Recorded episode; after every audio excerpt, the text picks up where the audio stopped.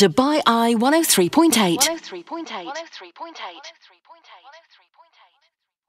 One in five people in the UAE believe that they will be legally responsible if they try to help an emergency victim. They also believe that they will be held legally responsible if a person gets hurt or dies subsequently. 11%, in fact, uh, uh, agreeing to that. Or if they help a victim without first aid or CPR training and they get hurt or die later. That's according to this new YouGov survey, uh, which has come out with the latest figures. The UAE is soon set to become the first Arab country to pass what is known as a Good Samaritan law, which allows bystanders to offer aid in medical emergencies without fear of legal consequences. Out of the 1,011 respondents in the UAE, more than three quarters of people are willing to help people caught in medical emergencies once the Good Samaritan law is enforced in the country.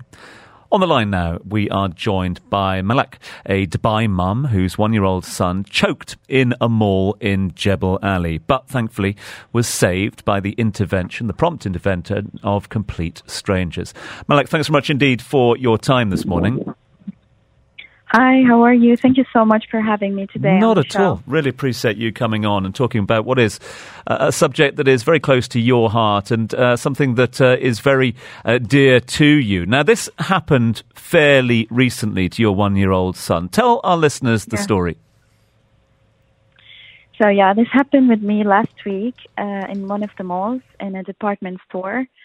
Um, so I was uh, looking to shop some stuff for my home. So I thought I would buy something for my son to eat to keep him busy while I look for for the things. And I thought to buy a croissant for him. It's a mini croissant. So I gave it to him, and he started eating, and he loved it. Um, so I was just looking around, and I had my nanny with me. She was pushing the stroller.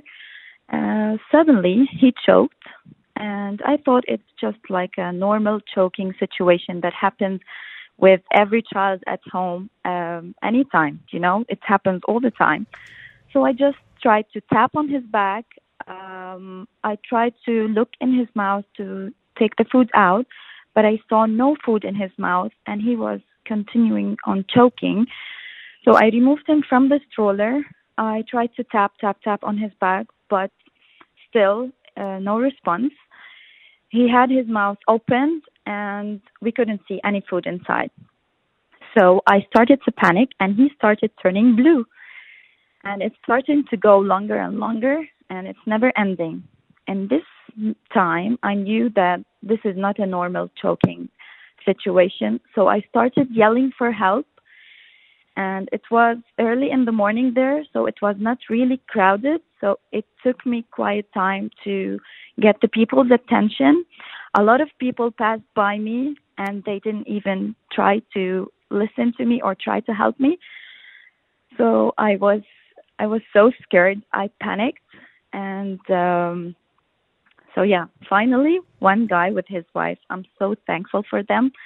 Uh, if they are listening to me now, also I would love to thank you so much uh, for saving my son. I think they they knew what what to do. They took my son from me. The wife was trying to calm me down, and the husband he he he flipped my son upside down, and he was tapping on his back, and he managed to remove the the big piece of croissant from his mouth. So I think in the end, my son just put the whole mini croissant in his mouth, and that's why he choked. Um, so yeah, they saved my son, and uh, they made sure that I was okay. And of course, the department store staff came in the end, and they made sure I was fine before I leave. Extraordinary that individuals that you've never met before um, should step in at a situation like this. Um, obviously, you were in a state of panic. Obviously, you were searching for help. I mean, did they did they ask for permission to step in, or was it what that, that sort of situation that they just took control? I think they just followed their instinct as parents because I think they have kids and they they've been in this situation before, so they knew what to do. They just asked me to stop shouting, stop crying, and not to panic.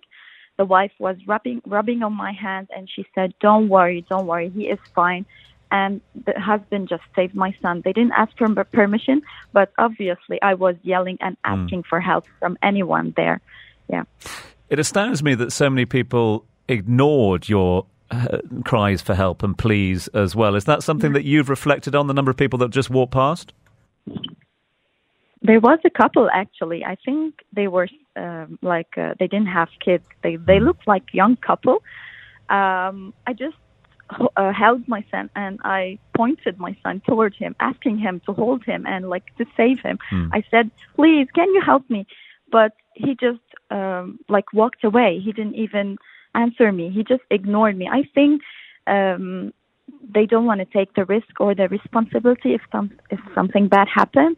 I totally understand. Some people just don't like to offer help, not because they don't like to help, but because of the circumstances that might happen after. Like they don't want to be responsible for anything happen. These strangers, the Good Samaritans that stepped in, uh, obviously, I mentioned the, the panic uh, that you were under, the, st- the high stress you were under as well. Um, what happened? Did they hang around afterwards? I mean, were you able to get their names? Unfortunately, I was I was so um, like I, I didn't have the cautious to to ask for the names or for the numbers, so we can call them later or to thank them later. I was really in a panic um, situation, so they just made sure I was fine and they walked away. But surprisingly, they they came back to the store after like 10 minutes and I was still there. And they said we are just back to make sure that you are really okay.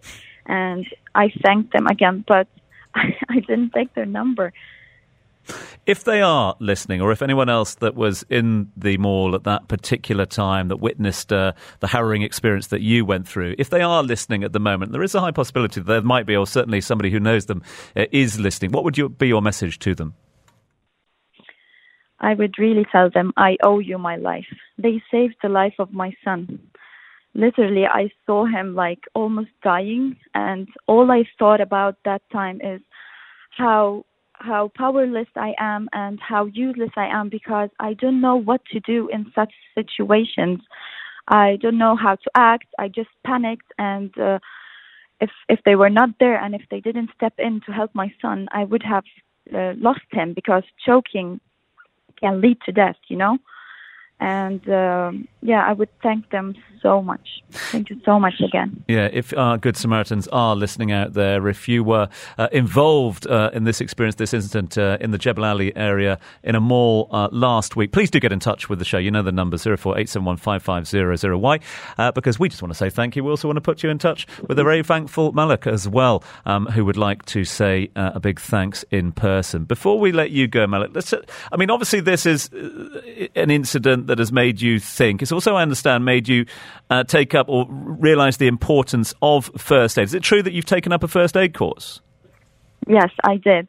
So after the accident, I spoke with my husband, and we both found out that we really don't know what to do in such incidents. And my nanny as well, she was with me there, but she was like, she had no idea what to do. She just panicked with me. So he said, you know what, we should go and take the first aid course. And we had this thought in mind long time ago since we have our we have we have a daughter as well. She's four years old. So since we had my daughter we were deciding we have to take the first aid course but we never did. So after the accident we decided we need to do it and i went the next day and i did it thanks to uh safe hands uh team they contacted me right away because i did a post in a facebook group of a um, community of moms so they contacted me right away and they offered me the course and I went and I took the course and it's so useful and it's worth it. I advise every mom to take the course to at least be able to act in such situations or at least make the situation less worse until the help arrives. Final question from me has to, of course, be your son. Uh, how is he doing? Has it affected him in any way? Uh, not at all. He's totally fine. But that day, me and him, we couldn't sleep. Mm. Um, I think we were just like a little bit nervous. Uh, but then we were totally fine, and he's really fine now. Malak, really appreciate your time this morning. So happy to hear that uh, both you and your son uh, have made a full recovery from what was obviously a very harrowing experience for you both. And again, a quick little plea to uh, those good Samaritans, those complete strangers that stepped in in Malak's uh, yeah. hour of need or moments of need. If you are listening, uh, if you are, uh, or if you know of that those individuals, then please do reach out to us here on the show so we can put everyone in touch. Malak, really appreciate your time. Thank you so much indeed indeed for telling your story here on the agenda. And thanks for your time this morning. Thank you so much. And thanks for your uh, support and for caring about us. Thank you so much. Malak joining us live on the line there, telling us her story, harrowing story of how her one year old son almost choked to death in a mall in Jebel Ali last week. But for the swift intervention, the timely intervention of two complete strangers, which yet again reinforces the need, uh, the urgent need for the Good Samaritan law here in the UAE. Uh, it has been talked about, it has been uh, mentioned in the past. Nothing has been written in law as yet, uh, but obviously it's one that we will keep an eye on. This is Dubai Eye 103.8.